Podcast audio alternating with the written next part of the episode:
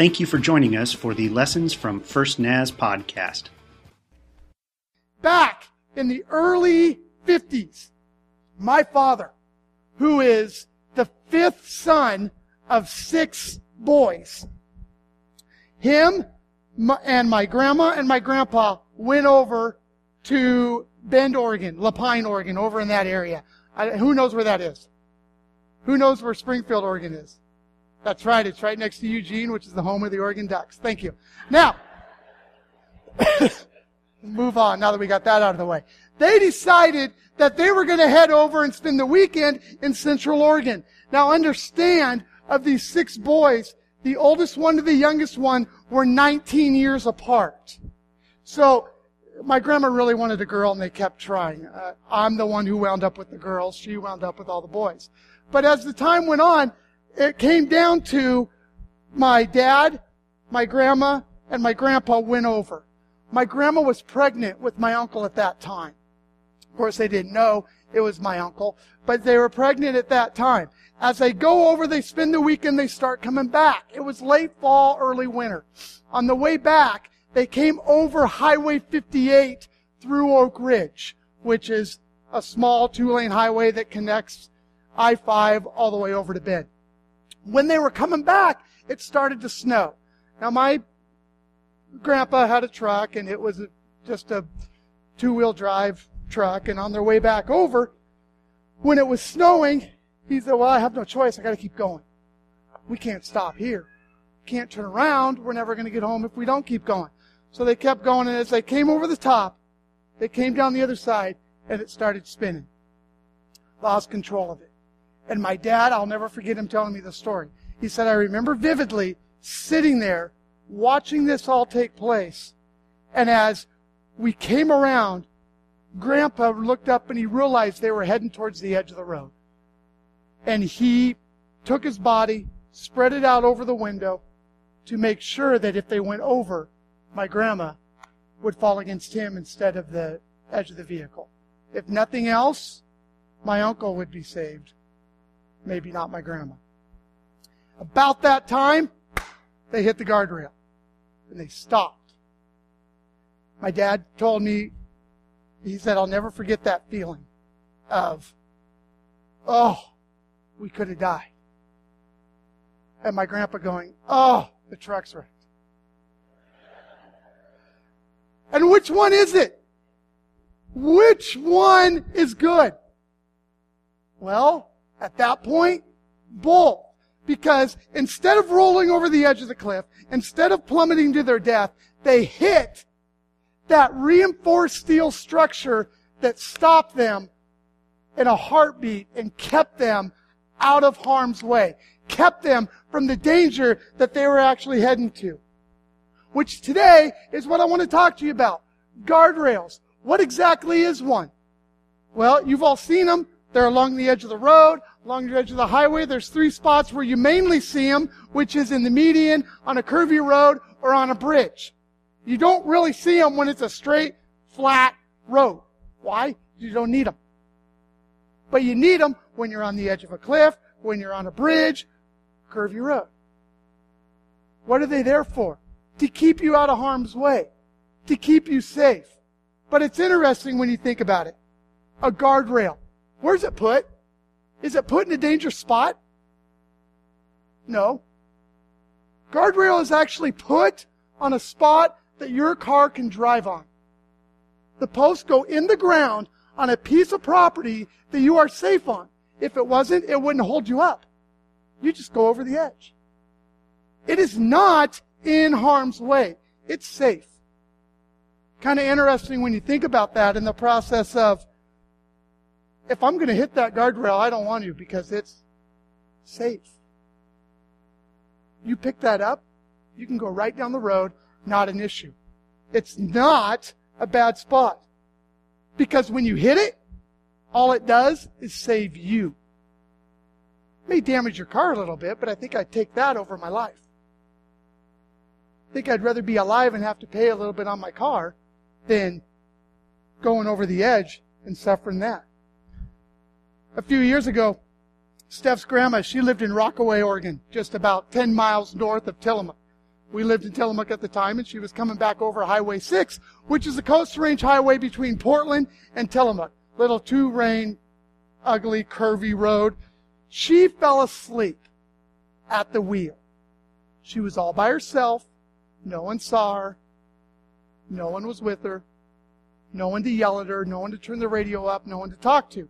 She falls asleep at the wheel. Here's this 73-year-old woman falling asleep at the wheel. She starts to veer over, hits the guardrail. The car bounces back on the road. She wakes up, doesn't even stop, drives all the way home, gets out and goes, "Oh, look what happened." To which I remember Steph going, "You could have died." "Yeah, but I didn't. I just woke up and drove home." There's a lot that can be learned from that. She was safe. Why do I need to get so excited and so upset about what happened to my car when I'm alive and I'm safe and there's nothing wrong with me? The damage was done there, not to me. It doesn't affect me. I'm good to go. But to take the concept of the guardrail that she was referring to, how does that look when we apply it to our life? How does that look when we take it and we implement it in everyday life? Because I am a firm believer, and I told the students this last week, but I'll say it again. I'm a believer that 75 to 80% of all the garbage that's ever happened to us is brought on by our own choices. Granted, there's 20 to 25%, maybe that high, maybe a little lower. That's other people's choices that have affected us. I mean, I've been around, I've had good friends who have come up and said, "You know, she just left me and I don't know why." And really, when it was all said and done, when we talked to both of them, there really wasn't a reason why. She just wanted to be gone. It shocked our family as well. That wasn't his doing. That was a consequence of her choice. But you know what? If you look back at the worst things that have ever happened to you, they probably could have been prevented if you would have made a different choice. Probably couldn't or wouldn't have happened if you would have looked at it before you made the choice and said, "I'm going to do something different. I'm going to go a different route." Which brings up the concept of a guardrail. Do we have personal guardrails in our lives? Do we have these things that are set up to make sure that we don't go past the point of no return? And these can be brought up in anything. Relationships, alcohol, our jobs. "Well, Aaron, what do you mean about our jobs?" Pushing people out of the way to make sure I get to the top and doing whatever it takes to make sure I get the most money? Maybe. Friends. A lot of times we get around certain people, we do things we never would do if we're not. And a lot of people say, "Well, that just has to do with students." No, it really doesn't. It has to do with everybody. I see it all the time. Do we have these personal guardrails set up in our finances? For instance, I'm just going to go down and look at the cars. I'm not going to buy one. And then pretty soon, as I got a message the other day of a friend who went to look at a convertible but wasn't going to buy it, he came home with a convertible. All of a sudden, these little things that we are trying to avoid, that we want to avoid, nothing kicks in. And we don't bounce off any guardrails because we don't have them. We don't have them set up. We don't look at it and go, "Okay, this is a safe place. Here's the danger. Here's the safe place. I'm putting it back here to make sure that when I hit it, I am still safe. When I hit that point, everything's going to be okay. When I go and I'm almost going to go too far, there'll be something that goes off that says, 'Wait a minute,' and I'll stop and I'll take a step back." Because you know what? Society tells you to have standards. Society tells you to have guardrails. Tell me if you've ever heard this one. "Wait until you're ready." For what? I've spent a lot of time in schools. I've spent a lot of time around colleges. And I've spent a lot of time around adults. I want to tell you something that I haven't ever asked it here, so it doesn't apply to here, but I will tell you, the other 17 years of youth ministry, I have not asked the question one time When is it okay to have sex? Do you know what question I get every single time I ask that? Not from every student, but every single time one student in the room will look at me and say, well, how old are you? Well, have you been married before? Does it matter? Because last I checked, Scripture talked about being married. Scripture talked about being one with someone else in a marriage with God. But you know, you have students who I do not blame at all, because all they're doing is watching parents, watching teachers, watching coaches do whatever they want. Obviously, I'm not talking about every single person. But we live in a world where schools want to hand out condoms. And what we're told is, wait till you're ready. Bottom line, guys are always ready. Wait till you're ready. Are you ready? Yep. That's not a standard. That's not a guardrail. That's a suggestion. And not a good one. How about this one? Drink responsibly. Tell what? You've drank too much and you're not? That's a suggestion. That's not a guardrail. You're never going to smack into it and back away. All you're going to do is keep going because you want it. Society says, make them, have them. But by the way, keep buying all of our stuff. And by the way, do whatever you want to do because that's what makes you feel good. Now, the good part about this is, if you look all the way through the Old and New Testament, we have a God who is telling us not only to set up guardrails, but how to do it. He's showing us how He did it with other people. He's showing us, and if you read, I'm not going to read all the way through them, but if He's showing you with different people how He did it. Much like this. When I was in high school, I had a curfew of midnight. Why? Because my father believed nothing good ever happened after midnight. Now, I agree with him. However, at the time, I did not. This is what he said, and I quote, "Your curfew is midnight. Unless you call me and tell me you're going to be late, your curfew is midnight." What I heard, your curfew is midnight. Unless you have something better to do, call me and tell me you're not going to be home at midnight, and it'll be okay. So every Saturday night, Friday night and Saturday night, I tried to call and say, mind you, at 5 to midnight, I'm not going to be home at midnight. I'm over at so-and-so's house. What are you guys doing? We're just hanging out. I'll be there when I get there. No, what are you doing? So I tell him whatever we were doing. He goes, we'll see you in 7 minutes. And I would get in the car, and I'd drive home, and I'd be fuming. And I'd walk in the door, go climb in bed, wouldn't even say hi to them. They'd already be in bed, obviously. I'd go climb in bed. We wouldn't talk. Next morning, we wouldn't talk until we got to church. Because that wasn't an option in my house. You went. Thank the Lord. However, why did He do that? Why was my father willing for me to be very mad at him and not talk to him? Why was my father willing to risk our friendship? Because He wanted me home at a time? Because my father knew that the fact that I would be upset with him, he could live with that way more than he could the consequences of the actions of whatever it is I was going to do that were going to affect me for the rest of my life. So He said, this is what you are going to do, and be mad at me if you want. And I was. Now, as a father, I go, aha, I get it. I understand where you're coming from. You wanted me to have guardrails, and I didn't want to have them. So you forced me to have them.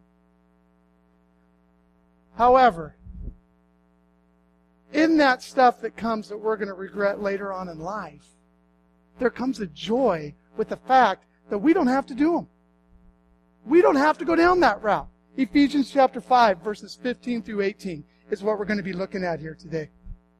Just a few short verses, but we are going to... Do they come up?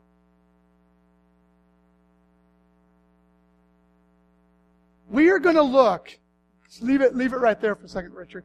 We are going to look at Ephesians 5, chapters 15 through 18.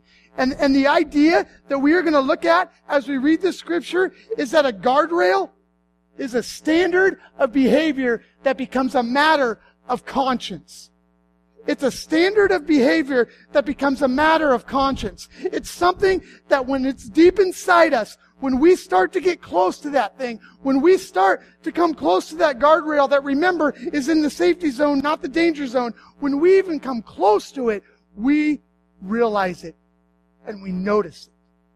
We don't notice it if we're not near it. We don't notice it if it's not a part of it. We're not walking around going, there's my guardrail, got to stay completely away from it. But what we are doing is whenever it comes close, whenever that becomes a temptation, whenever whatever that is in your life becomes so important that you know you can't cross it because it's going to dictate how the rest of your life goes, it's going to have a consequence that's going to change everything about you. You know it as soon as you hit that guardrail. It becomes a matter of your conscience. It's so deep inside you that you don't even want to come close to it. Because as soon as you do, you start sweating, you start shaking. Oh, I can't be here. Kind of like when you were a kid and you lied to your parents and your parents said, are you lying? And you knew, and they knew you were because you just felt so uncomfortable. That's what we're talking about. Getting that standard that's set so strongly that it's a matter of conscience, that it affects you all the way to the core. And in Ephesians chapter 5, verse 15, Paul starts talking about this. But what you got to understand when he's talking about this is he just spent the whole beginning of the chapter telling these people all the stuff they can't do. Well, one of them was, I remember, don't let unwholesome talk come from your mouth. You want to talk about rules? He gave them to them. These are your rules. Don't do them. No ifs, ands, or buts about it. And all of a sudden in verse 15, he starts to explain why. Because what you don't know are these people that Paul was talking to, they basically did whatever they wanted. And they worshiped a god by the name of Artemis. This god, he was incredible. He was called the god of the flesh, which meant they committed fornication. They committed adultery. They did whatever it is that made them feel good. And they didn't care because Artemis told them it was fine. Go for it. And Paul's saying, wait a minute. Stop. You can't be doing this if you're going to follow our Heavenly Father. You can't be doing this if you're really going to seek after this guy named Jesus. You need to take a step back and look at what I'm telling you here. And in verse 15, he starts to explain it. Be very careful then how you live, not as unwise, but as wise. Be very careful then how you live. Live, in the actual Greek translation, was walk. Be very careful then how you walk. Now, what's that mean, Aaron? Be very careful then how you walk. Well, here, let me give you a physical description. In our house in Tillamook, in the summer, you've got to understand that outside our back door was covered with slugs. Because even in the summer, everything was damp outside. Well, I have two daughters. The older one, who is just like her mother, and does everything methodically, everything nice and good. And she would want to go outside and play in the backyard. She'd put on her shoes. She'd put on her sweatshirt. She'd walk through the house, through the kitchen, round, out the back door, open the sliding door, look down and go, oh, there's slugs. Walk back, get the salt out of the cupboard, come back, kill said slugs, go back. Then she might, her friends may or may not still be in the backyard when she gets there. Sarah, on the other hand, is a lot like her mother. Or not. She runs everywhere she goes. She'd go, I'm going outside. Forget sweatshirt, forget shoes, forget if she didn't have clothes on, it didn't matter. Run through the house, through the kitchen, out the back door. If the screen door was open, she kept going. She would not see any slugs. She'd be running. She'd feel them on her foot. She'd stop and she'd go. More than one time, I found slugs inside the house because they went back through the door that she left open and landed inside. She was not being careful where she went. What's Paul saying here? Be careful how you walk. Because you know what? There are slugs there waiting for you to step on in your bare feet. There are traps. There are things that are coming all over the place that you can't see until it's too late. And you're in the middle of it going, what happened? How did this happen? Be very careful then how you live. Not as wise or not as unwise, but as wise. Man, what's a wise person do? Wise person follows what God wants. Wise person sits down and thinks, is very thoughtless, very, very much meticulous about what he's going to do, what his next step is going to be, how he's going to make sure he's not getting himself into trouble, how he's doing the right thing. He's listening to what God wants all the way to his conscience, sitting there going, what do I need to do here? How is this going to work? What are the consequences if I do this choice? What are the consequences if I do this one? Working it all out. Because he wants to be a righteous person. He wants to understand and do as God's called him. The unwise, they just don't care. I'm just going to do whatever makes me feel good, and whatever happens, happens. It doesn't necessarily matter. Because you know what? I got the world. Everybody in the world looks happy. Everybody in the world, when they're doing worldly things, they all got a smile on their face. No problem. I'm doing that. But then they find out that everything they thought was true was not. Paul's saying, live as wise. Don't live as unwise. You have a choice. How many times do we hear ourselves say these words out loud? Why is this happening to me? Probably because we didn't live as wise. Probably because we didn't take our step back and look and see what it really is. Verse 16. Making the most of every opportunity because the days are evil. Making the most of every opportunity. Now, if you look at King James, it's making the very most of your time. Amplified is making the very most of your time. King James is redeeming the time. Making the most of your time. How do you make the most of your time? I mean, you got three different translations here. Making the most of every opportunity. Making the most of your time. In other words, don't waste your life doing things that don't matter. Don't waste your life doing things that aren't going to help you out. You are only on this earth for a little while, whether we want to believe it or not. I have people tell me all the time, well, it's been a month. Do you realize how long a month is in your lifetime? You realize how much a year is in your lifetime. It's a moment, especially when we worship a God who is timeless. How can you make the most of every opportunity in your life? How can you sit back and say, you know what? I've got all this stuff going on in my life. I've got all these temptations happening. I need to get here. I need to get here. I need to get here. Where's my guardrail? Because if you have the guardrail that's sitting on the safe ground, you're not going to be looking over it going, what happened? You'll be bouncing off it and going back on with life, making the most of every opportunity. Now, I do not believe I need to spend very much time or any time at all convincing you that the days are evil. I think we all understand that. I think we're all in that. Verse 17. Therefore, do not be foolish, but understand what the Lord's will is. Do not be foolish. This is interesting because what Paul is basically ordering us to do, understand. It's kind of like when you're a parent. And you can't get your child to understand, so you say, because I said so. Which is a good enough reason. However, we don't sit back and say, okay, God said so. We want to know why. And Paul's saying, understand.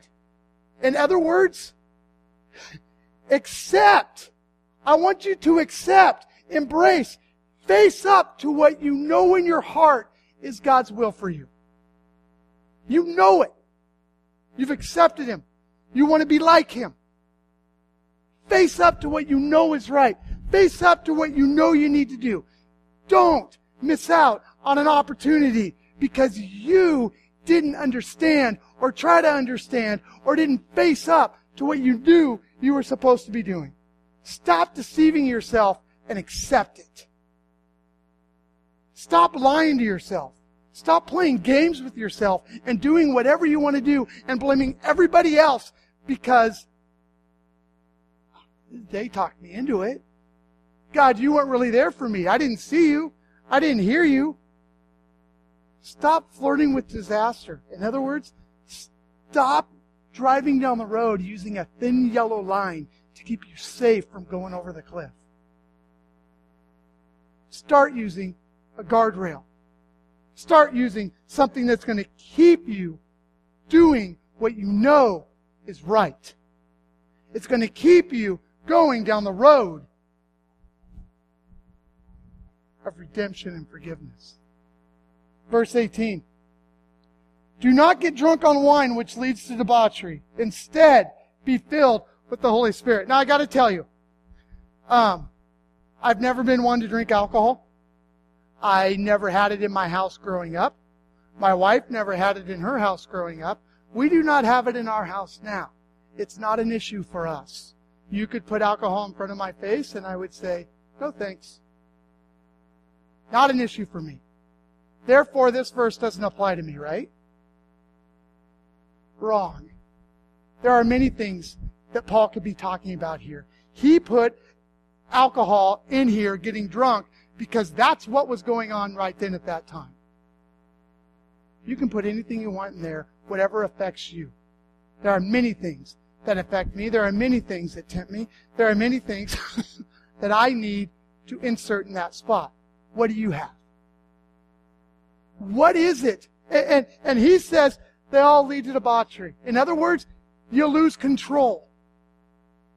It's gone. You can't figure it out. And all of a sudden, you're making the same choice over and over again. Why is it I make the same bad choice over and over again?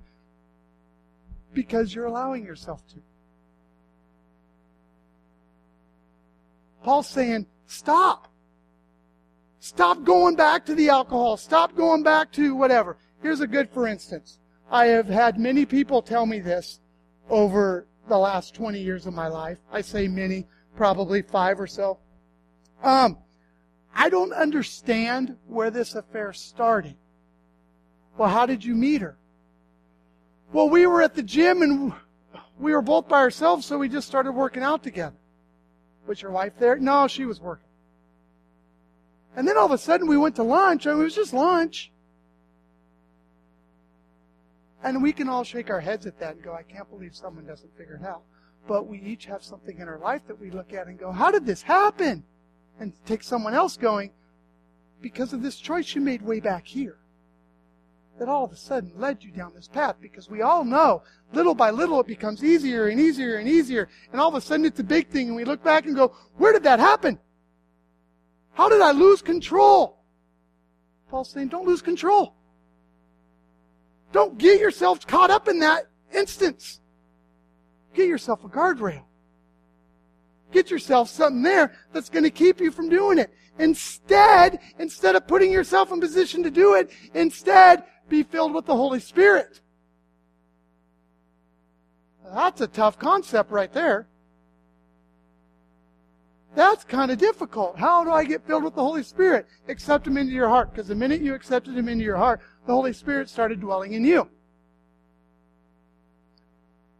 And then we get to the point of listening to the Holy Spirit. Listening to what God wants. Listening and hearing what Jesus is telling us. And this is where it gets tricky. Because I will tell you, I have had people look at me and say, I have heard God's audible voice. And to that I say, great. I never have. I have not heard God audibly speak to me. He has spoken to me. He has guided me and directed me, but I have never heard an audible voice. If what they're talking about is me as plainly as talking to you, hearing it I've never had that example. And I would bet that most of you are the same boat as me. But there is the Holy Spirit that speaks in the still small voice. And a lot of times, if we're making this a matter of conscience, a lot of times it sounds like this. We start to get close to what we know we're not supposed to do, and the Holy Spirit goes, and all of a sudden we start sweating. And we feel uneasy. How am I going to get out of this? What am I going to do? Where am I going to go? How's this going to work? It's the Holy Spirit talking to you. You're not antsy, you're not anxious, you're not uptight for no apparent reason. It's because the Holy Spirit's saying, time out. We have this guardrail, remember? You're not going to go past that. You made it completely clear to me and to everybody else that this is where you were going to stop. What are you doing? Where are you going? How are you going to make this change? How are you going to make this stop? And all of a sudden we start listening. And we get anxious. And we get antsy. And we don't understand what's really going on. And we finally have that final choice to make. Are we going to go through with this and suffer the consequences? The consequences that may change everything about our life? Or are we going to accept what the Holy Spirit's telling us and take a step back? Because if we are truly trying to do what God wants, if we are truly trying to keep a close, tight relationship with Him, not that we're going to be perfect, I guarantee you, as much as I believe the Bible says I've sinned, it never tells me I'm going to sin, which tells me I need to strive to be sinless. I am not sinless. I am not perfectly without sin. But I will tell you that I will strive every single day to make my Father in heaven proud of me because I'm trying to be what He wants me to be. Just as much as I do not want to upset my wife or hurt my wife on purpose, I don't want to do it to God. So I'm going to do everything I possibly can to not sin. Which is where guardrails come in. I'm the safe area. But you know what, Aaron? I could go a little bit farther, and the Holy Spirit still is telling me, you know, here's the line. Well, let me give you a little secret. What Paul's saying here and what the Holy Spirit is telling you, it's not how close to the line can I go without going over. It's what can I do to stay as far away from that line as possible. And again, it can be in your finances, it can be in your marriage, it can be in your job, it can fill in the blank. It doesn't necessarily matter because you may look at it and go, yeah, but nobody else struggles with it, so it's not a big deal. It is a big deal if it's affecting you. It is a big deal if it's coming down to you and how you're living and your relationship with Christ. Because the farther you put those out, the farther you set the guardrails out, pretty soon they're over the edge and you're going over the cliff. And you're looking back up going, what happened? All Paul is trying to say is let the Holy Spirit guide you instead of your flesh. Let the Holy Spirit take you where you need to go instead of your flesh. Instead of going out with the guys on Friday night, listen to him and go home to your wife. Instead of, this is a hard one, instead of staying on the river an extra hour or going up in the woods an extra day, go home to your wife. Guilty. Because you know what? He wants you to strive to be like Him. And we can't do it on our own. Sometimes we look at it and we go, but I don't think I want to set up those guardrails. Because what am I going to miss out on if I do? And I'm asking you, what are you going to miss out on if you don't?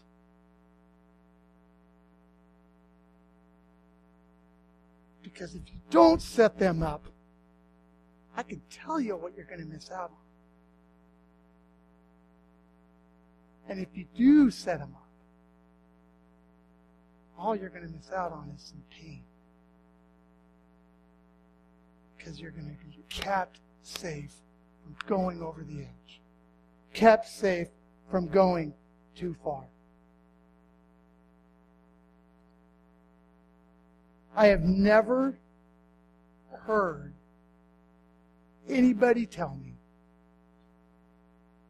when I've done weddings, and I've done quite a few of them, but I've never had anybody come stand up front, get ready to say their vows, and when they're done saying them, say, for now, because I plan on getting a divorce in 2 years. It's not that we don't plan, or it's not that we plan on getting a divorce. It's not that we plan on screwing up. It's not that we're taking the steps on purpose to screw up. It's that we aren't planning not to. Why is divorce rate so high? Because people aren't planning not to get a divorce. They're not starting the day they're married trying not to. What's your weakness? What's your temptation? What's the one thing that has got you and you can't let go?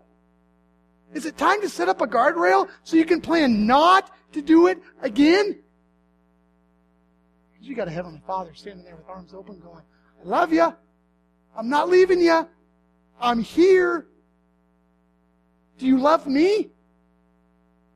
I know you think you know what's better. I know you want to stay out after midnight. But you don't understand what's going to happen if you do. I do. I've got it. The stuff that you think you might miss out on, I know what it is. Trust me, you don't want it. Is it time to set up guardrails? Is it time for you to get something firm in the ground that says, this is where I'm stopping, not the line of no return. I'm not going to have any more of these standards that society sets, because really, they're not standards. They're suggestions.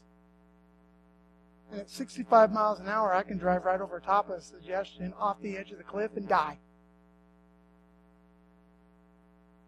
But if it's a standard, if it's a guardrail, it'll keep me centered. It'll keep me grounded. And I may bounce off that guardrail, but I'm going to live another day to tell about it. Because I have a Heavenly Father who knows what's best for me.